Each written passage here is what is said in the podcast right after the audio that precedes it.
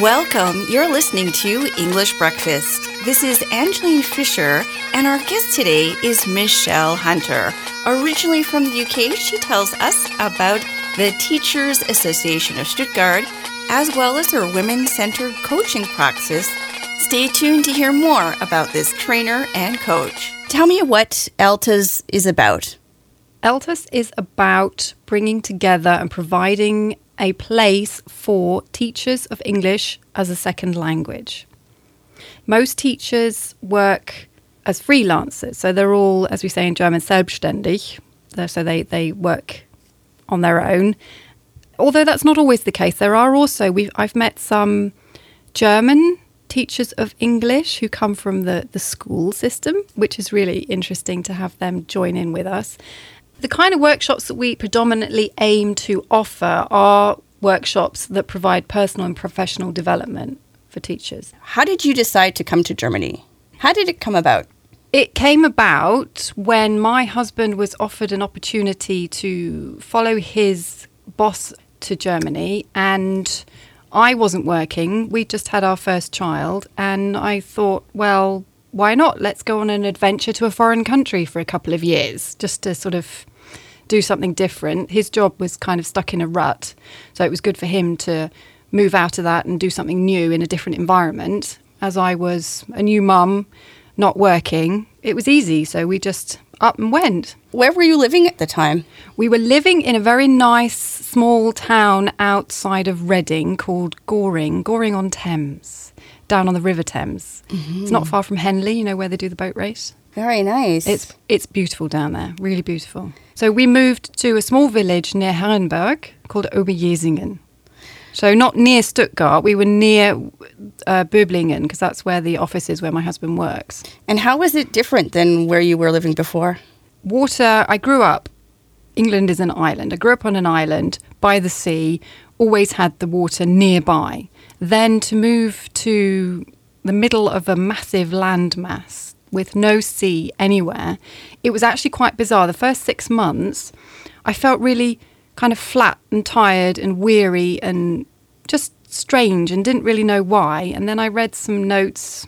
There was a magazine for the wives coming over with their husbands with HP for the support group. And I read in an article in this newsletter that it's a known fact that the ions in the air are different when you're in the middle of a landmass to when you live by the coast. So it was actually, it wasn't just in my mind, it was a physiological difference. So once I knew that, it kind of helped.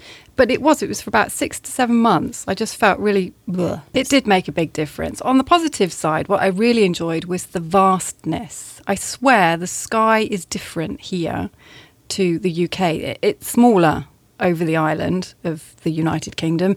In Oberjesingen, we lived under the roof flat, so I'd be able to open up the Velux windows and stand up and look at the sky, and it was just vast. And I really enjoyed the openness of it. Out in the countryside, it's all quite flat and open in that area.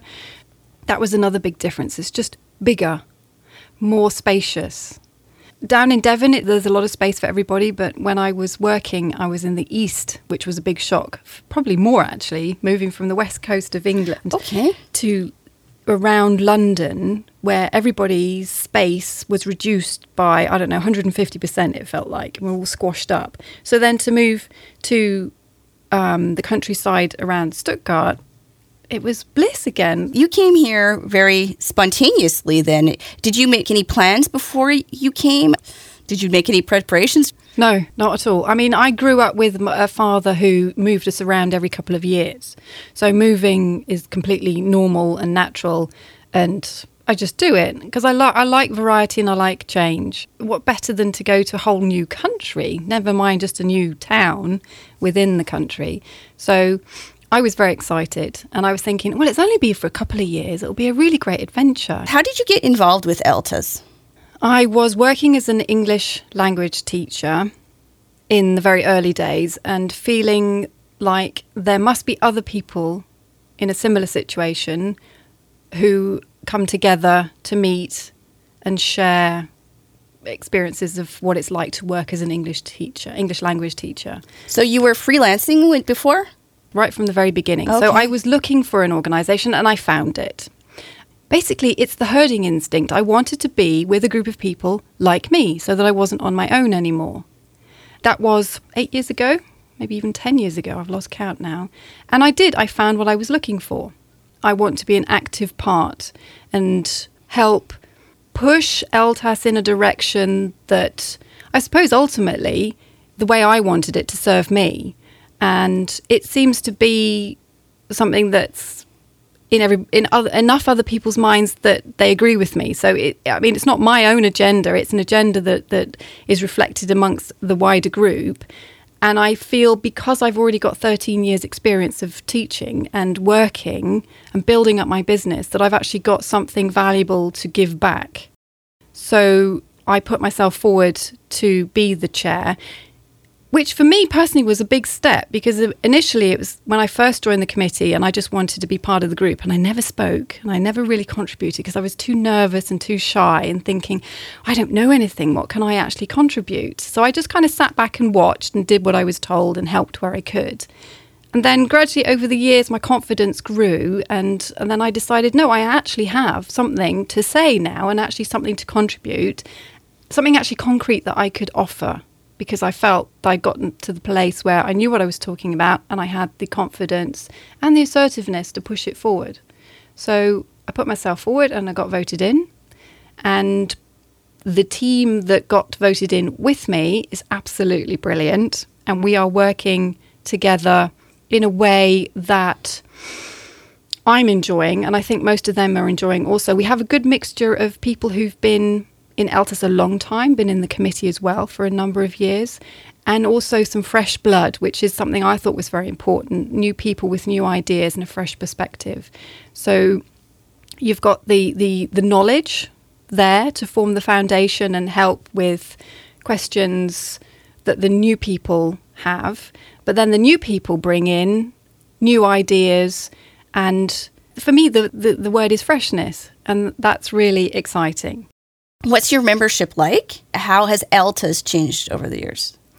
ELTAS members come in all shapes and sizes. They're very diverse, predominantly female.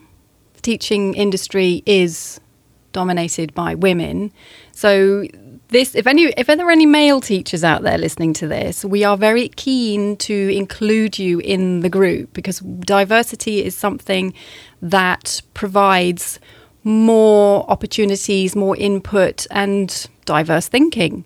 So it is something we are very aware of that to have more guys in the group, we get a more cross, a wider cross section of individuals providing different ideas and thoughts. And well, it's just kind of fun to have the mixture. So diversity is a, an important component to, to ELTAS. I believe it should be. Any organisation that just sticks with the way things have always been done is going to stagnate and eventually just fizzle out. To keep something going and growing, it's important to have a variety of individuals coming and going. I mean, people do come and go. It's the nature of being an expat, it's the nature of the business of English teaching that people come for a few years and then leave again. So that in itself is a natural turnaround. What we see is quite often the, the central core people have been the same. Well, I've been in ELTAS, what did I say, about 10 years. And there are still some people there that were there 10 years, which is not a bad thing. I mean, that's really, really good. It's nice to see the variety and, and the new faces. In your situation, it was the case with your husband getting a job here, and then you're looking for options and it seemed like a natural progression yes. or, or how, how was it for you okay well i can only talk about my experience so i fell into the job of teaching english as a foreign language because i was a young mom and i needed something to get me out the house um, part-time work that was flexible I s- approached a friend who was very keen to have me join her company because I was a native speaker with a business degree. And that was apparently all I needed. And I, w- I said, Well, hang on a minute, I've got no teaching experience. I can't possibly teach. And they said, Oh, don't worry about that. You know, we'll help you put your lesson plans together and give you some tips. The main thing is you speak English and you know something about business. And talking to people that I know in the business, that can often be the case. Many native speakers of English have fallen into the business of teaching English as a foreign language. And those that stick with it do actually turn into really good and, in inverted commas, proper teachers, which was my own experience. So I, I kind of fumbled my way through learning how to teach English as a foreign language and then got myself a qualification, a, a, a TESOL qualification, that's Teach English to Speakers of Other Languages qualification, otherwise known as TEFL. That's probably a more common acronym, Teach English as a Foreign Language. So that gave me the confidence to say, okay, now I know how to be a teacher of English. It was pretty much an on the job learning process for me, I've discovered. What I've seen is non native speakers of English actually make the effort to go and learn how to teach English as a foreign language right from the get go. And they actually have probably a stronger didactic methodological basis. However, they suffer the disadvantage of not being native speakers of English. It's quite a contentious issue, and I have my own opinions on it that's where ELTAS comes in because people without the methodological background and the, the official teacher's qualifications can learn through the workshops many additional skills. Maybe you can tell me about some of the workshops that you guys have already had in the past. We have covered functional teaching workshops such as how to teach telephoning in English, how to teach meetings in English, we try to get expert guest speakers to come in and share their experiences. And so, for example, brings to mind is Stephanie and Tom. They have been in the business for years, and they provide excellent workshops that are hands-on, interactive. And so, for example, the telephone simulation workshop they did for us shows the teachers how they can provide a lesson for students to learn the language that they need when they're telephoning in English and to actually practice those skills.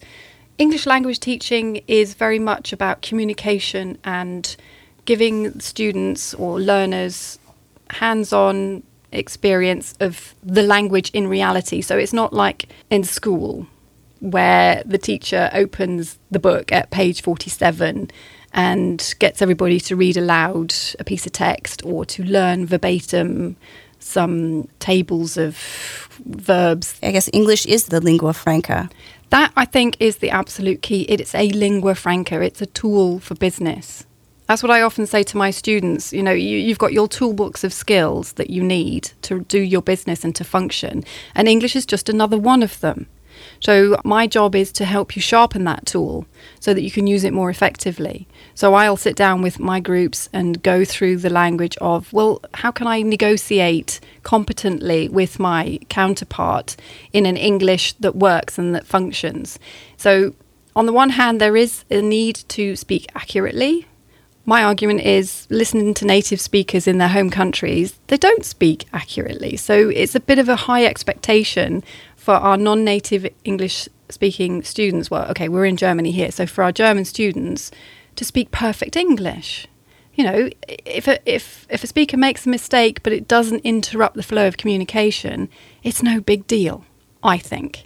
So perhaps that's another difference between teaching English in the school system and teaching English for business purposes. My job is to get my clients up and fit enough that they can do what they need to do without sitting down every evening and learning 400 pieces of vocabulary and going through gap fill exercises in their workbooks. Some students like to do that, and you know, there's plenty of material out there that offers them the option. I find most people after a 8 to 10 hour day's work in the office don't want to go home and sit down and study, and I completely understand that my mantra is to build your English language into your daily routine so that it doesn't become a chore, it becomes part of your daily habit. So if there's any opportunity to speak to a visitor from a foreign country, go up and speak to them. If you've got the opportunity to do a training course in English, go and do it in English. So you're not actually sitting down with your books and learning the language, you're using it on a daily basis. And then before you know it, you look back over a period of time and it's like, well, hey, I'm actually using English and I feel really good with it. So that, that's, that's kind of where my, what my experience with learning German's been. So more using real language, active, real, real language. I think there are real needs yep. in, in a lot of the, these companies when you're dealing with international business. And building the confidence. That's actually the tagline for my my business. Keep training, communicate confidently, because that's what I've seen over the years. So many people have a competent level of English, but don't believe it, and they don't feel that they can really use it. So for me, I a big part of what I do, as well as teaching it as a language, is just giving them the confidence to use it. And you're also doing coaching, is that right? Yes. How does that work into this scheme? Or is it something completely separate for you? For a long time, I felt that what I was doing with my English language teaching was a form of coaching. So that ties in with building confidence, giving my, my students and my clients uh, a safe environment to move forward with their language. And, and to me, that's a kind of coaching role. Since I've become a coach, I have it, well, we can talk about the semantics of the difference between teaching and coaching and training. I mean, you know, there's lots of different opinions about that.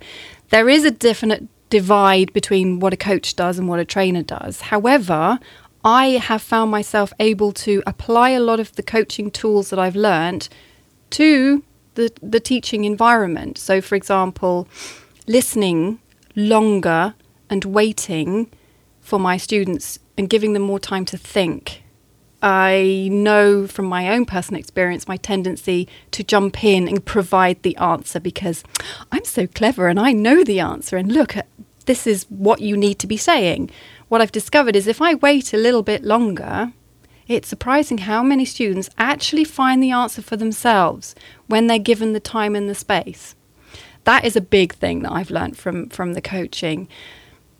Reflection is another thing. So it's working on a topic and what it's like, and then I will ask, why are we doing this? What is this bringing you? What's the point of this? So, especially at the university, because I teach at the Duale Hochschule here in Stuttgart, and the students, they're so busy racing through all the material just to get to the end so they can write their exams and get the good grade that they need.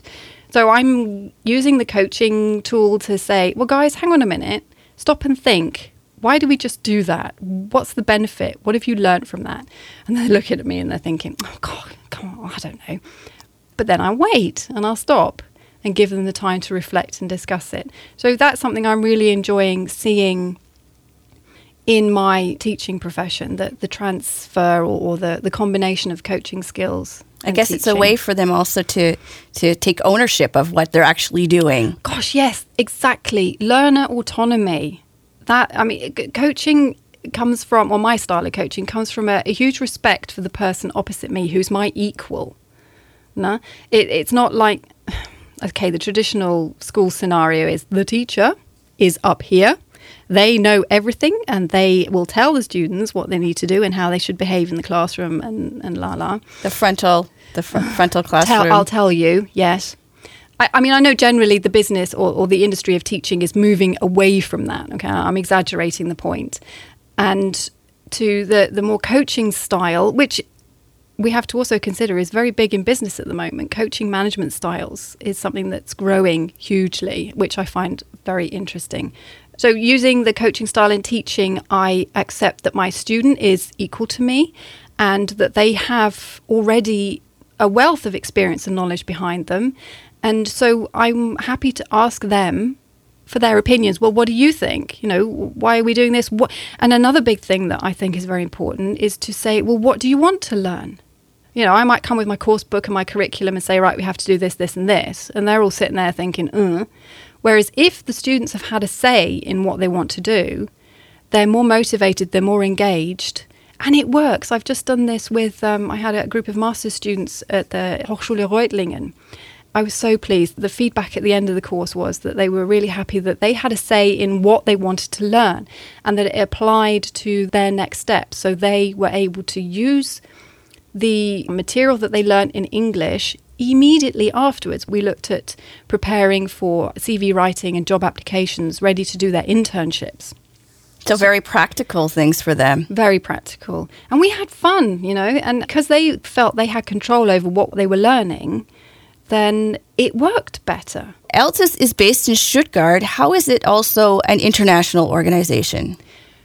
We have over 200 members in the English Language Teachers Association of Stuttgart. there are people from, okay, well, I'm British. There's plenty of Brits, Americans. We have people from South Africa, from Jamaica. We have people who've lived in Asia. Also within Europe, um, one of the women on the committee is from the Czech Republic. We actually have a hugely international and diverse membership. I, I, mentioned earlier there's a lot of coming and going, toing and froing, and that, that's the way that teaching English as a foreign language is essentially. People use it as a, as a way to move around the world.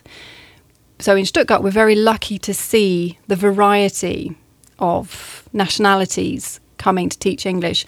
And then, of course, we have the Germans who teach English as a foreign language who can also come around from all over Germany. Now, we've got people from northern Germany up in Hamburg, um, from eastern Germany that have moved down to Stuttgart. So, even within the German borders, we have a diversity of individuals from the different Bundesländer. And how is it with the, your guest lectures, for instance, the lecturers that come in, your speakers for your events?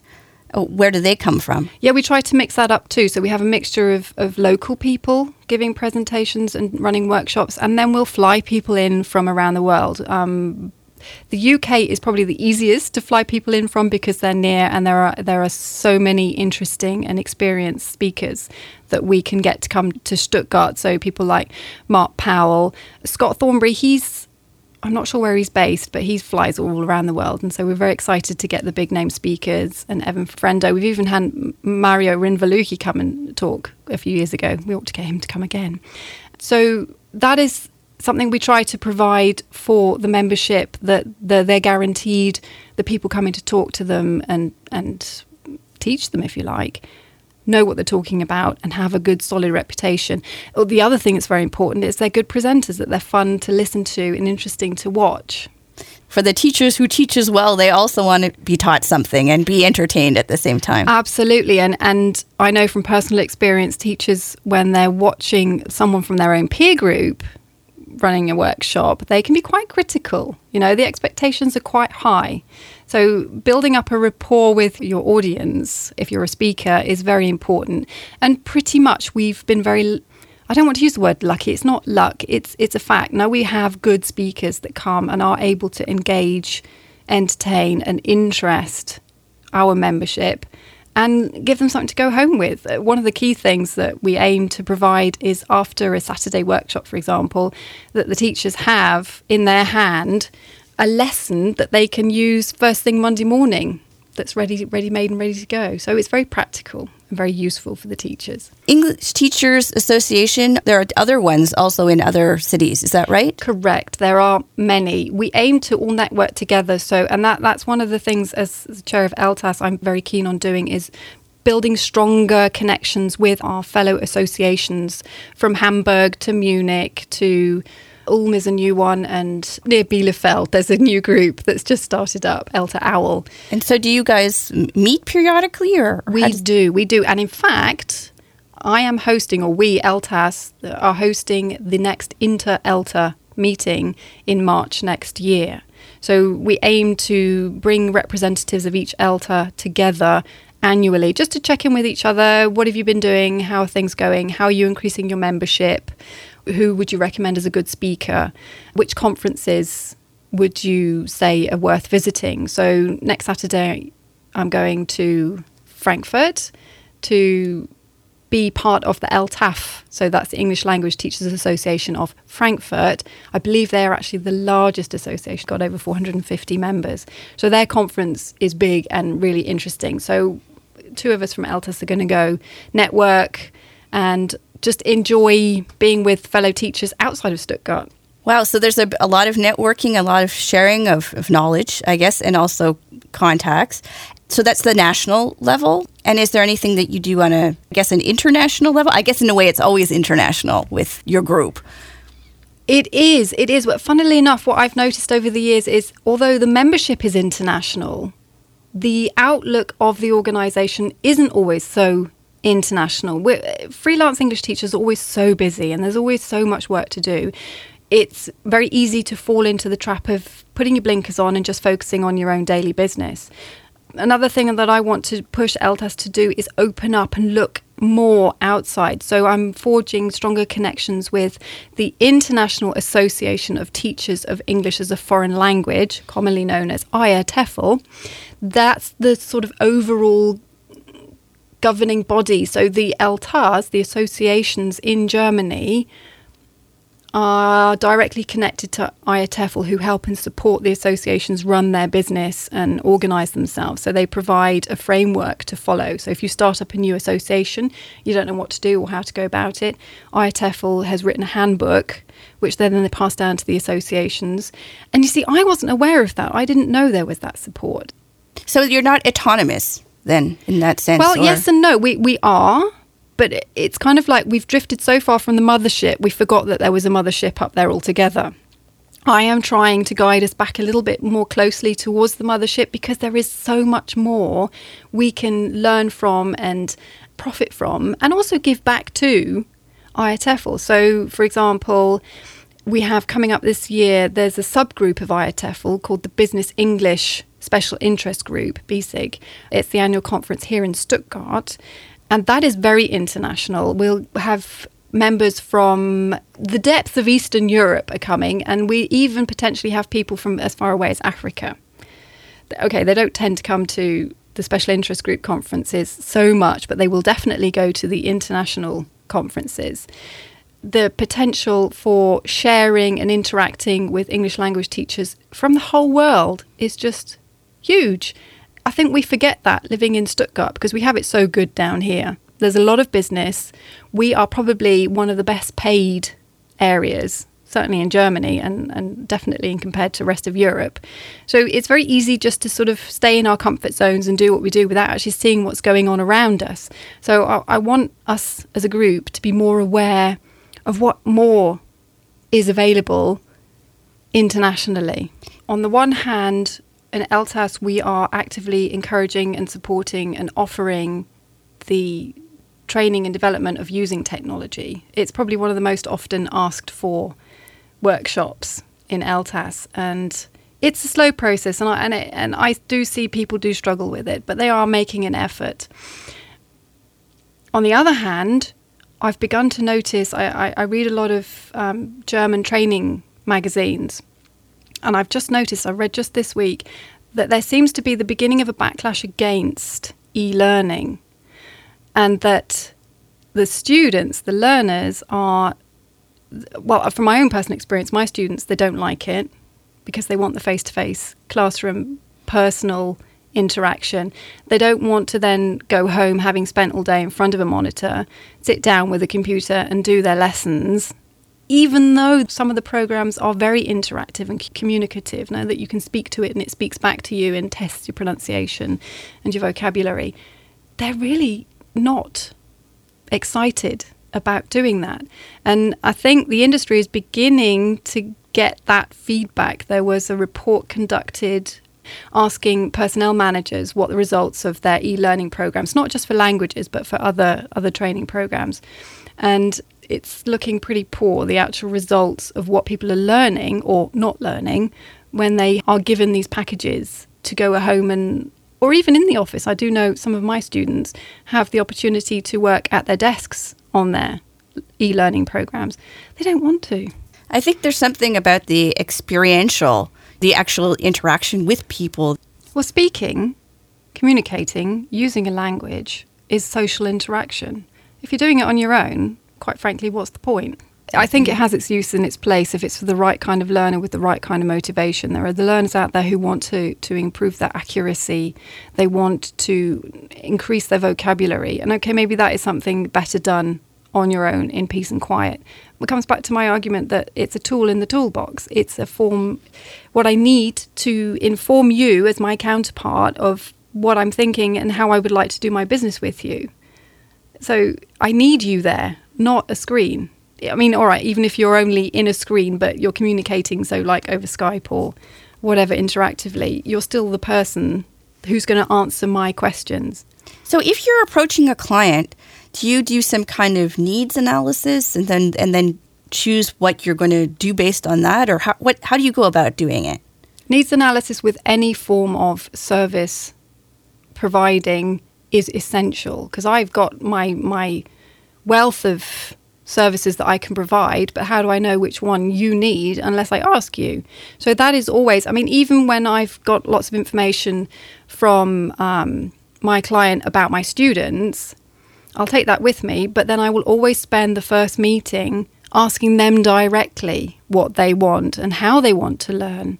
That's also another important thing. You know, you had a group of financial um, auditors and I went in there with my usual bright and bubbly interactive games and teamwork and, and doing all sorts of different things and moving around. And they just sat there and looked at me, and I was thinking, oh my gosh, what's going on here?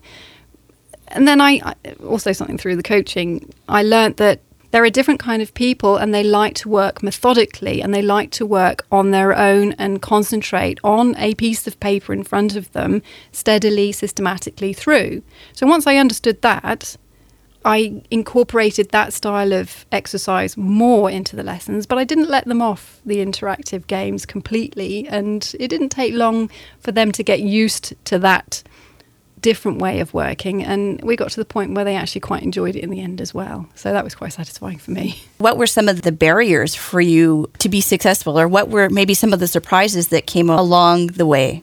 The biggest thing for me was the inability to communicate.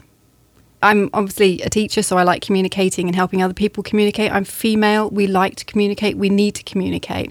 I spent the first two years in Germany just feeling utterly stupid.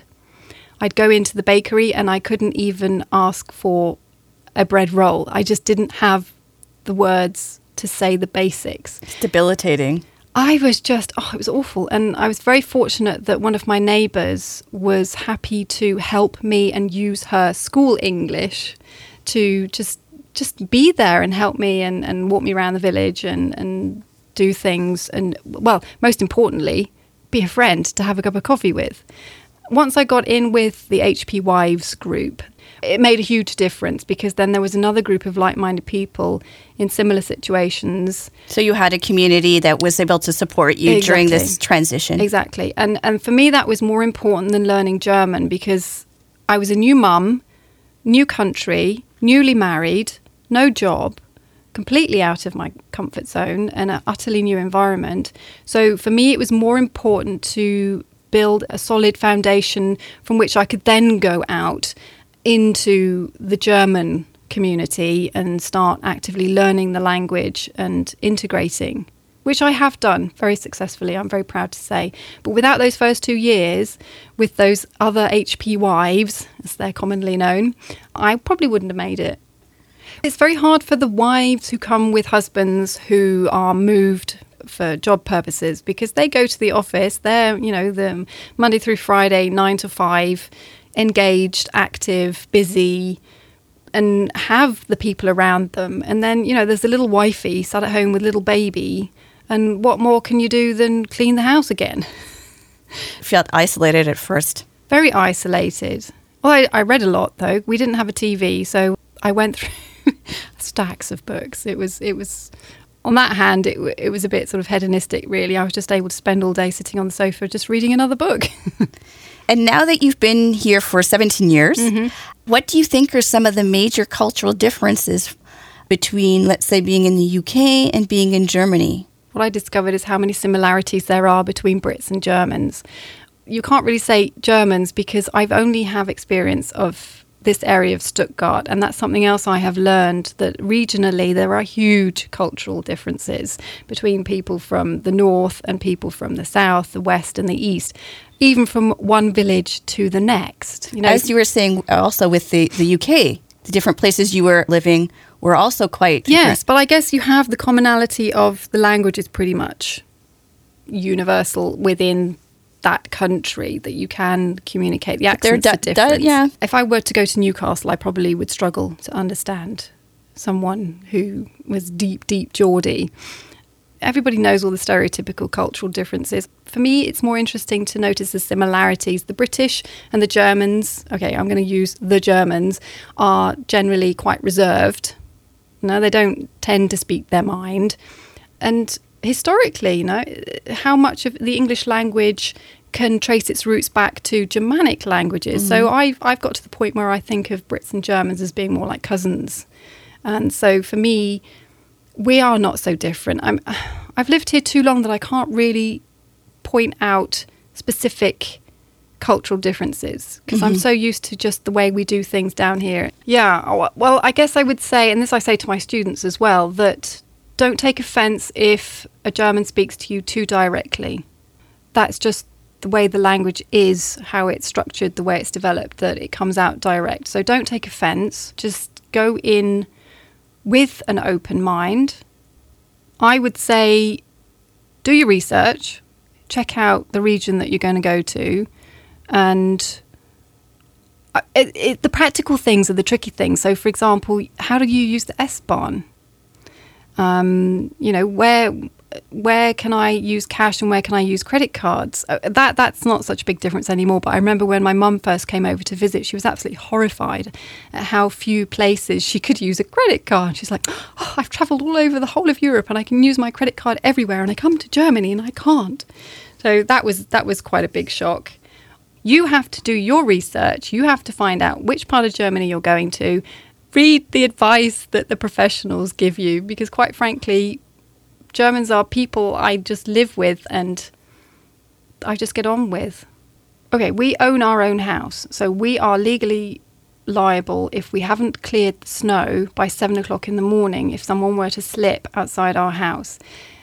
We are pretty good at clearing the snow by certainly by midday anyway. So that's a rule we grudgingly follow. The rules, perhaps yeah, the, the German rules and the paperwork. And so, for example, if I wanted to apply for a job, a full time job as an English teacher in a university, I would have to provide every scrap of paper to prove every part time course that I ever did since the day I was born.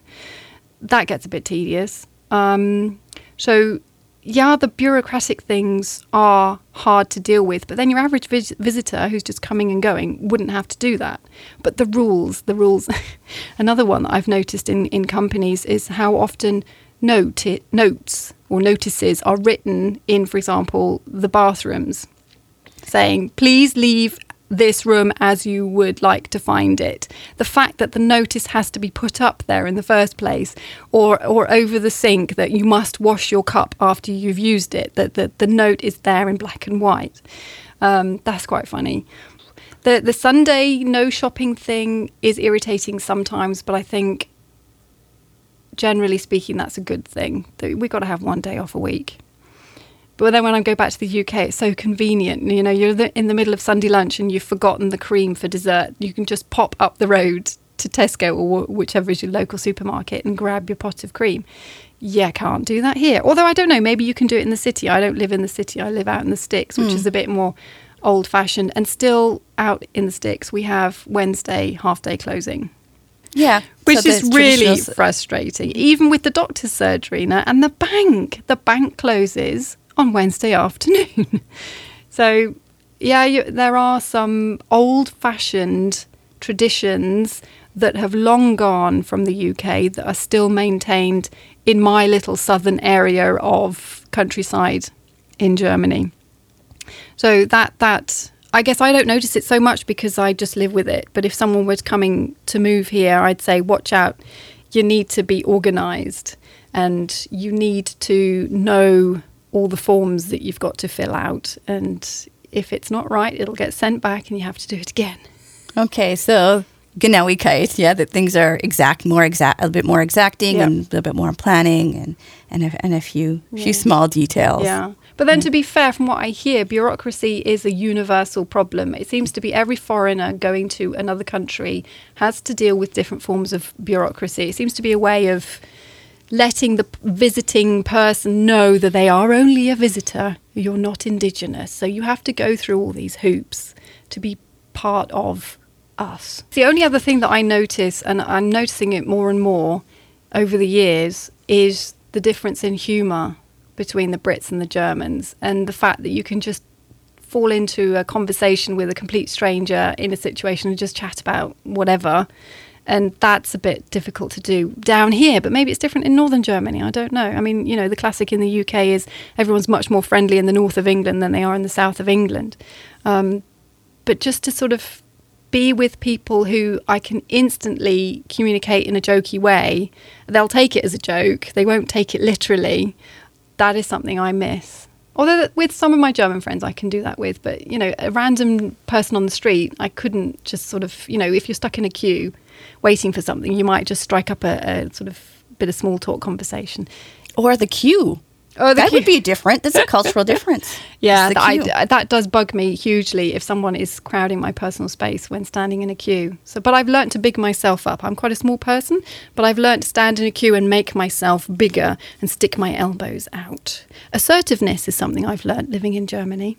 I don't. I'm not the shrinking violet that I was when I moved here. So I will say and I will stand up for myself, and that is something I think that I've learned from living in Germany. So we've talked a lot about ELTAs and teacher training as well as when you first came to Germany, but now you're also doing a special type of coaching. Maybe tell us a little bit about that.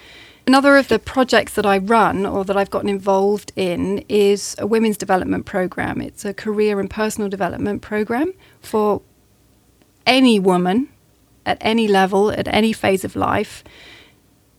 Usually women over 25, 26 with life experience. It's a program developed in the UK 23 years ago by two women, and it's just grown and gone international. I am the only person currently in Germany licensed to offer the program.